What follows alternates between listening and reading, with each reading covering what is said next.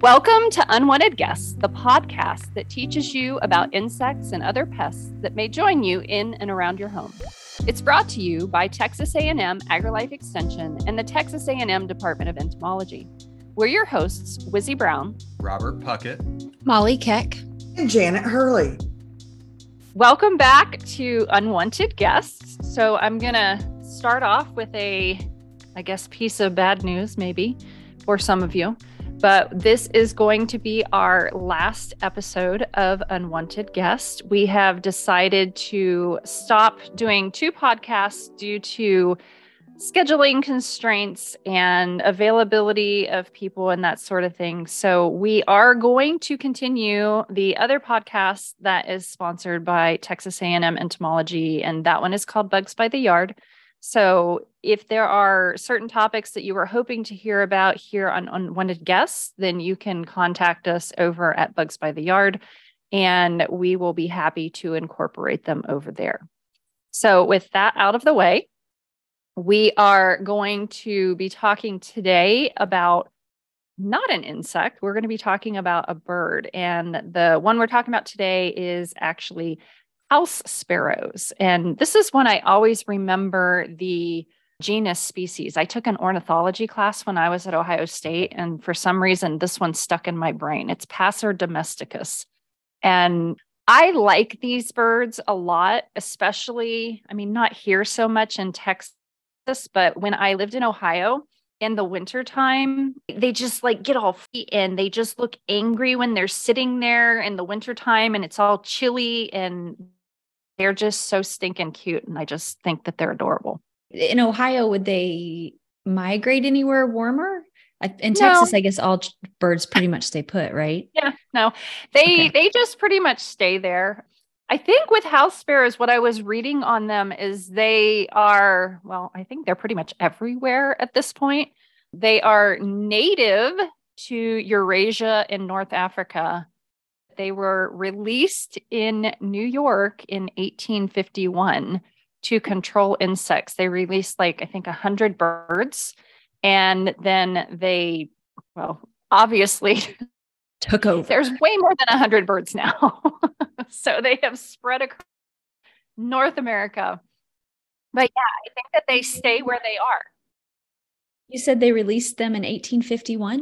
1851 to control. So I think it was like a caterpillar on trees or something that they decided, which, you know, they did an excellent job at controlling the caterpillars, but then, you know, so they are really efficient at controlling insects. It wasn't just a try it and see what happens thing. They there was some in 1851. It just exactly what, what I'm thinking. yeah, I found um, a little article from A and M showing as as far as Texas goes, initially released in Galveston in 1872, but then there were like 20 different subsequent introductions and most of them were like a pair. Okay. And so now they're found, I guess they were continually reintroduced so it didn't just start with a hundred. They were there. A hundred were the first that were released, and then other parts of the United States introduced more of them, and they've all just kind of joined forces. interbred. Yeah. yeah. Now they're everywhere. So these these do look different. So most birds are sexually dimorphic, right? So the males and the females are going to look different. I personally like the males more than I like the females because they they're the ones that get the angry look that I like so much. but they have a it, it, looks like a gray toupee on the top of their head. It's like this little spot on their head that's gray and then their cheeks are white if you can say that birds have cheeks. Mm-hmm. So I guess behind their beak. Um, they have the black kind of throat and then they have kind of a rusty or reddish brown kind of collar that goes from that black and around the back of the neck. And then the underside is going to be kind of a, I don't know, dirty whitish gray color. And then the back of it is going to be mostly brown. And then it has kind of uh, black markings or striping kind of stuff on it. Whereas the females are more of a buff brown color, so kind of like a lighter brown. They have a gray underside, and then their backs are going to be striped with black, brown, and buff. So they are not as colorful as the males are. House sparrows are pretty much everywhere in Texas. And they are extremely adaptable in the areas that they move into. They can build nests kind of in or around our homes, and they're going to, it could be, you know, eaves of houses, it could be by light fixtures, it could be in, like, if you have a, I don't know, a hole or a space in a soffit area, it could be there. Vents, obviously, trees they also can get into nest boxes. I know around my area, everybody likes their purple martin houses, and mm-hmm. house sparrows can actually move into those and kick out the purple martins. So that can be problematic. And these are going to be grain feeders. They typically will kind of scavenge for stuff that's on the ground. So if you think about bird seed, they're going to be going for the smaller kind of millet or the the little round seed things that typically I guess and I don't use that feed anymore because that would always get tossed on the ground because nobody wanted it and so I just stopped doing it. But that's actually what they would scavenge. So if you don't want to encourage them at your bird feeders, then it may be a good idea to change up the seed to a larger kernel of seed that might be more palatable to other types of songbirds that you might want. But they are not only going to feed on grain or seed, they can also obviously adapt. And you can see them around garbage cans or dumpsters. You can see them at restaurants, kind of fluttering around, kind of picking up scraps and things like that, kind of taking advantage of whatever they can as a food resource. Maybe like the cockroaches of the bird world. Damage, they're going to be obviously a nuisance. They can be a nuisance uh, depending on where they go to the restrooms. So that can cause issues if they're nesting by a door, by a light fixture or something where that's accumulating. That can lead to unsanitary conditions. It can lead to smelly conditions. There's also evidence that their droppings can damage the paint on vehicles. Oh. So that could be problematic if you're parking underneath where they are. I was just looking at that. So bird bird poop is apparently high in uric acid. Mm-hmm. So it's very corrosive on the on the vehicle. Yeah, because it's urine and poop at the same time. Yeah, they have a what a is it a cloaca? Is that what it's called? I believe so. I don't know, someone who's listening to this podcast is who's a real serious birder is like, yeah, this is brutal, guys. Yeah, you're killing me. We're trying our best. I'm going to direct this question to somebody else to talk about. If one of you could talk about the arthropods that can be found on birds, and then the other one if you could talk about the possible disease organisms that these birds can be reservoirs for. Okay. I was actually looking up some pictures of sparrows because I was thinking to myself, I'm not sure that I've ever actually seen one. I think what we get outside of our office is a type of sparrow, but not a house sparrow. But a lot of people will get birds nesting around their house. And so, you know, specifically, we're talking about the house sparrow. And one of the concerns with them, beyond that their poop will mess up your cars and damage vegetation and other stuff like that, is that they can carry a lot of pests with them. And so, that, if you're wondering why on earth we're talking about birds on an entomology subject podcast that's really why i'd say the biggest concern if if for me at least if i had birds nesting close to the house is that they would be carrying bird mites. And bird mites, while they don't sustain themselves off of humans, um, they will, if they land on you, they'll bite you, and it's not a super pleasant condition or uh, sensation, I guess. Um, and so, like for instance, we, I knew of a family who had called into the office and they had an issue with what I'm going to assume, just to make this story match our podcast, um, house sparrows, and they were nesting kind of um, right outside their front door. So every time they opened and closed the door, they jarred the nest and then the mites would get dislodged and kind of fall down. And it took them a really long time to figure out what was going on. I want to say that the nest was like up in a light above, um, right by the front door. So it wasn't initially noticeable and obvious but every time they walked in and out after you know a couple minutes they would get just itching and this sensation and these bites all over their body and they couldn't figure out what it was until they found that they had the birds and the mites were coming off of them. And that can be really irritating to people, not only because it itches, but just because it's frustrating to try to figure out where the birds are nesting and and how to get the mites out of there. But some of the other things that sparrows can bring along are apparently chiggers, which surprised me but i guess if you talk about how they how they like to land on the ground to get after small food then that might be how they're getting in t- contact with chiggers and then they're falling off of them when they fly away.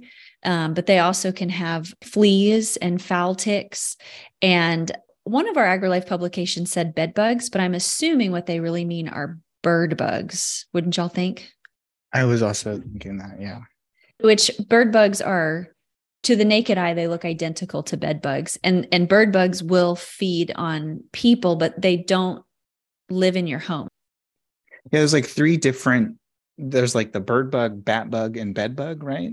Bird bug, bat bug, and bed bug. I'm thinking of the swallow bug. I mean, they all pretty much look the same. I don't know, like hairs, hairs or something yeah. on their head that you have to look at, yeah. which is ridiculous. And and actually, people can get them like in their house too. The bed bugs, bird bugs, or bat bugs, they they can all like be on your bed or in your couch or wherever it is that you're sleeping. So I guess people can can have an issue with what they assume to be bed bugs might be bird bugs and may not realize that they're coming off of house sparrows that are nesting, you know, right outside a window or something at their house. I guess, you know, if they carry fowl ticks um, and other bird mites, you know, if you have a pet parrot in the house or a pet bird, then those can get those bird mites. But also, if you, everyone's got backyard chickens. So if they've got fowl ticks and they can drop those off on your chickens or vice versa. They come to the chicken food and they get it from your chickens. And those fowl ticks are big. So on a little sparrow, like they must really be noticeable. Well, I wonder too how many, like, what's the load that one individual bird can probably carry? Because I mean, I've seen some tick infestations where it's like, it, it's crazy. You don't see any skin, it's just covered in ticks. So I'm, I'm sure that they can probably die from that too, right? I would think they're in like a heavily infested area. Yeah, I remember. Um, this is a sideline, but tip my tick story. When I was little, we had this little dog that my mom found and brought home. It was like this little white, I don't even know what, and it had so many ticks on it that when one of our other dogs grabbed it by the neck and shook it, it ripped the skin, and the dog did not bleed. There were oh. so many ticks on it. It was crazy. Oh. But yeah, we took it to the vet, sewed it back up, got everything fixed, and it was fine, but it was the grossest thing ever. Oy. So, building off of what Molly was mentioning and how these sparrows have close associations with different arthropods and also humans found near our dwellings. Uh, they then are also competent hosts for different pathogens uh, that can cause disease in in humans or our pets. A couple of those are I might botch these names: chlamydiosis, salmonellosis, Newcastle disease, toxoplasmosis, and gastroenteritis, which is interesting. I also saw another article that they are reservoir hosts for equine encephalitis. Western equine encephalitis, though? I thought you said Eastern equine. I thought you said Eastern earlier. Because of the close association uh, with the nestlings and the house sparrows, Texas high plains have been identified as important reservoir hosts for the viruses that can cause Western and St. Louis uh, encephalitis. Oh. The way that that transmission works, basically, the the virus is able to replicate in the bird and reach high enough viral loads that a mosquito can then feed on that bird and transmit said disease to to humans Um, in order for all of that to happen, of course, it has to be the perfect scenario where you've got a, a bird with the pathogen, uh, a mosquito that's fed on that bird, and then the mosquito has to feed on the human uh, in, in that given area. So a lot of things have to work out for the transmission to occur, but uh, they are able to vector. But it's a pretty serious disease in horses. That's right. Aren't there like laws as far as county, like mm-hmm. moving horses across counties and something like that? And um, I'm not sure about equine encephalitis, but like West Nile, which is real bad in horses, there's a vaccine for it. So I'm not sure if there's one for that, for those encephalites in horses. But one of the things these sparrows will do is nest in barns and stuff. And so if you've got stalls or other you you kind of have the reservoir holding that disease there. And then you have um, a dead end host essentially is what horses are where they it may not pass from the horse to somebody else but it can be very detrimental to the horse. So the overlapping of all the bad things is kind of a concern if you live in an area where eastern equine is prevalent. And you also have horses I can't find too much information on West Nile virus. I think there are just way more competent vectors for West Nile. Like they are capable, but um, other reservoirs. yes, yeah, yeah, yeah, As the amplifying reservoir. Have you all heard of Usutu virus? It's another arbovirus. No, um, no. I'm looking at a paper right now that's saying that house sparrows are are a competent vector for, sorry, host for I've got to get that right. I shouldn't be making that mistake. Amplifying hosts for the Usutu virus. I would imagine just how common um, house sparrows are in kind of cosmopolitan, in urban, rural, like wherever there's a place to nest, they're going to nest in it. Wherever there's a structure, they'll find a place to nest. I would imagine that they're probably a pretty decent host or reservoir for a lot of those diseases that utilize birds as the main reservoir. Yeah. Did you explain what a reservoir was, though? I don't think I did. We're throwing out a lot of different vocabulary right now. So, there are uh, in the transmission world, uh, we'll start with just the pathogen itself. The thing that is picking up the pathogen and transferring it to something would be called the vector. The host, there can be different types of hosts, whether it's, uh, I think Wizzy mentioned a dead end host a minute ago. I mentioned the term uh, amplifying host or the reservoir host. Uh, so that's just anything that can become, I, I don't want to say inoculated. What, what is the word? I guess I, I should pick a disease and, and we should talk about.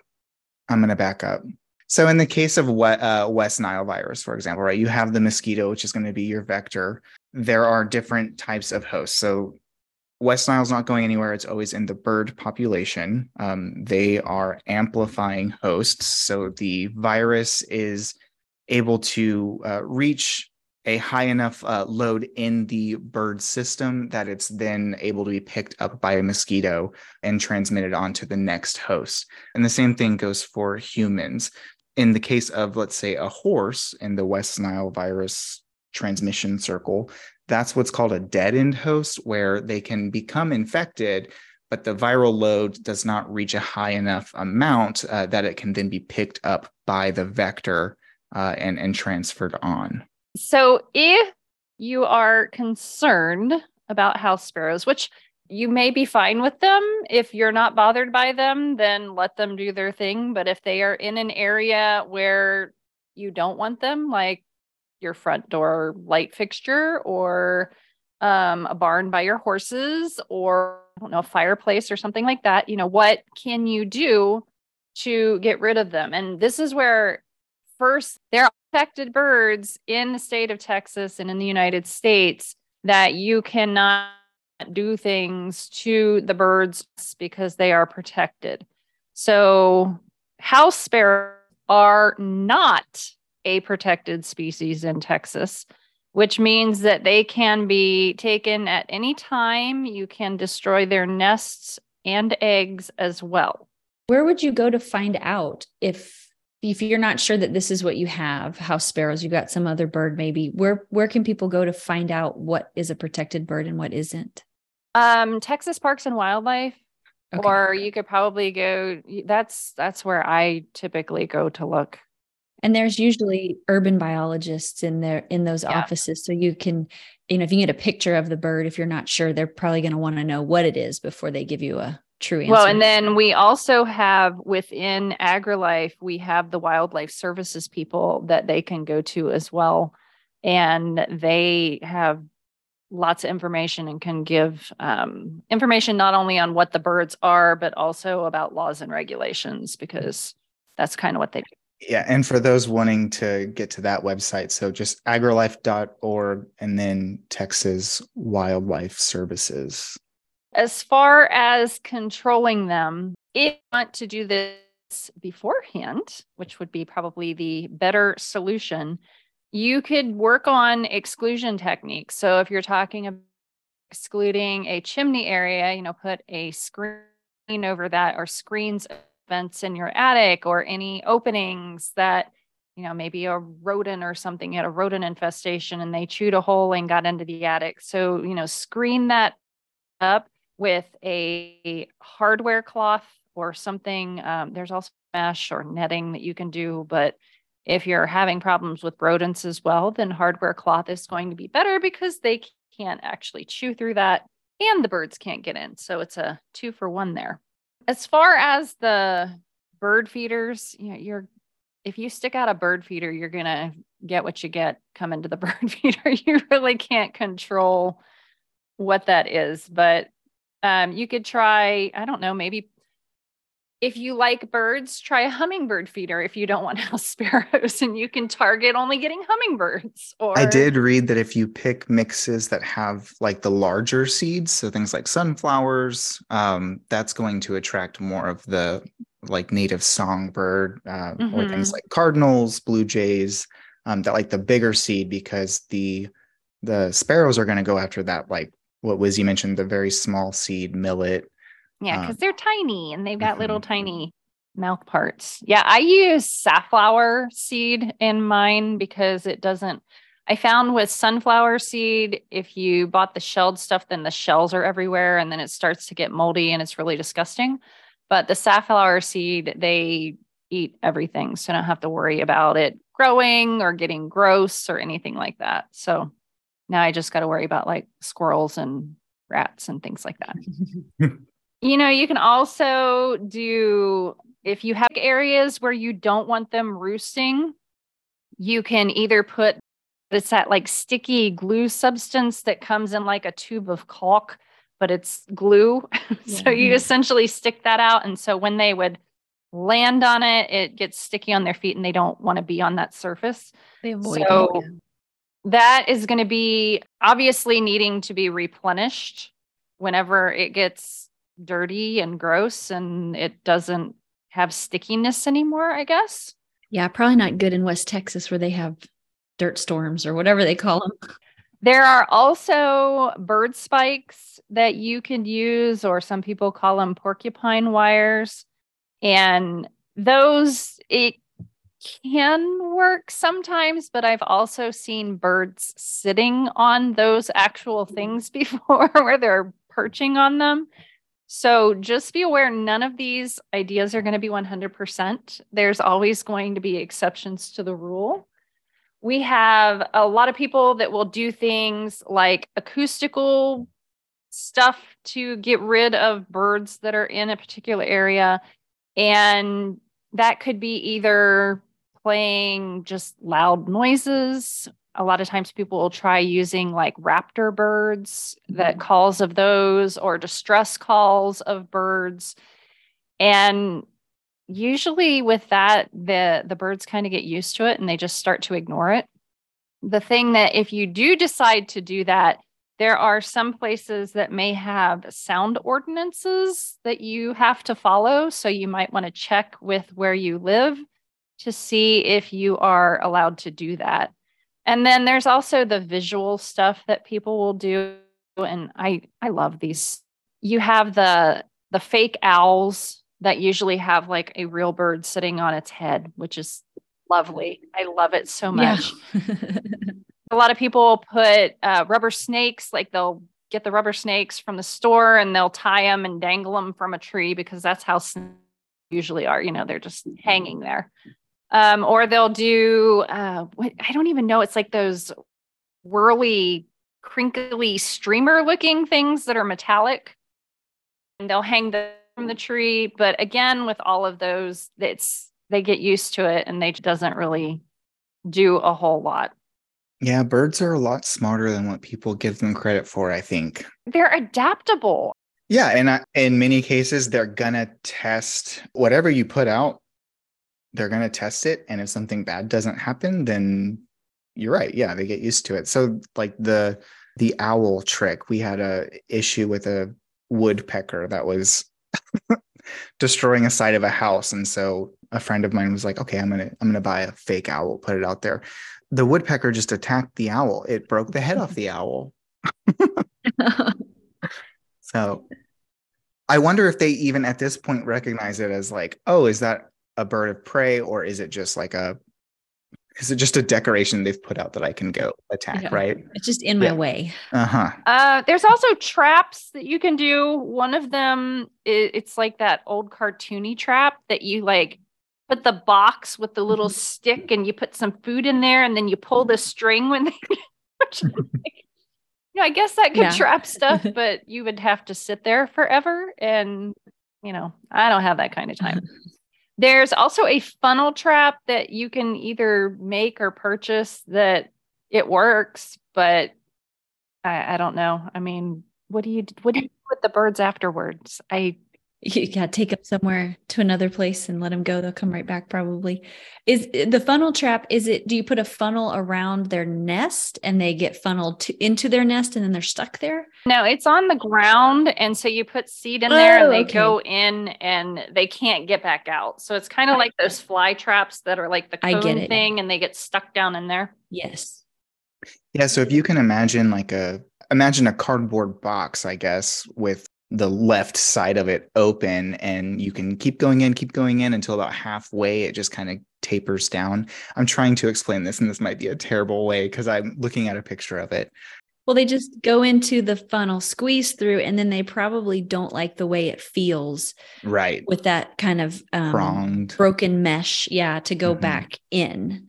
So it's like and just like the cone fly traps sure some of them could make their way back out but they're just not smart enough to do it or they don't like to do it. they're smart, but they're not that smart. Yeah. I guess the other the other way that you can get rid of nest destruction, which again, you know, I'm not saying go out and destroy bird nests and their eggs and birds and whatnot. It's one of those if they are causing a problem and you need to do something, these are your options. So please don't email me saying, oh my God, you're telling everybody to go out and destroy bird nests. I'm not this is in the case where if they are causing some sort of an issue, then these are options for you. But if you can live and let live, then that's fine too. Yeah. Other things uh, that you can do to, you know, discourage nest building to begin with, uh, routine pruning, disruption of the habitat. Essentially, if you're out and about and you're messing up the environment, and when I say messing up, just messing in the environment, they're going to not uh, have that preference to yeah. nest on your property. They prefer more undisturbed things. Spray them with the garden hose. that always seems to work.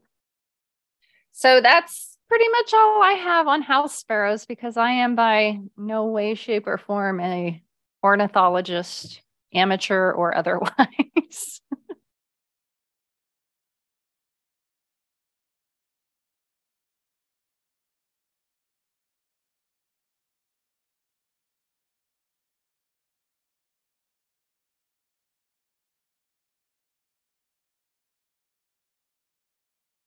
if they are a huge, huge problem and you don't want to deal with it yourself, your pest management professionals usually at least i would guess larger companies because they probably have a wide range of of experts within that company but amazingly your pest management company they're helping with pests and insects don't necessarily need to be the only pests that they're dealing with. So there are specialists that can assist with that as well. That is all for unwanted guests for well, today and evermore. This is, like I mentioned at the beginning, our last episode So, thank you for tuning in and make sure that you, if you're only listening to this, switch over to our Bugs by the Yard podcast because we will be continuing with that. And we'll be covering, well, pretty much any insect or arthropod topic that we want to over there. So, if you have uh, something that you want us to cover, then give us a yell and let us know. Thanks for listening.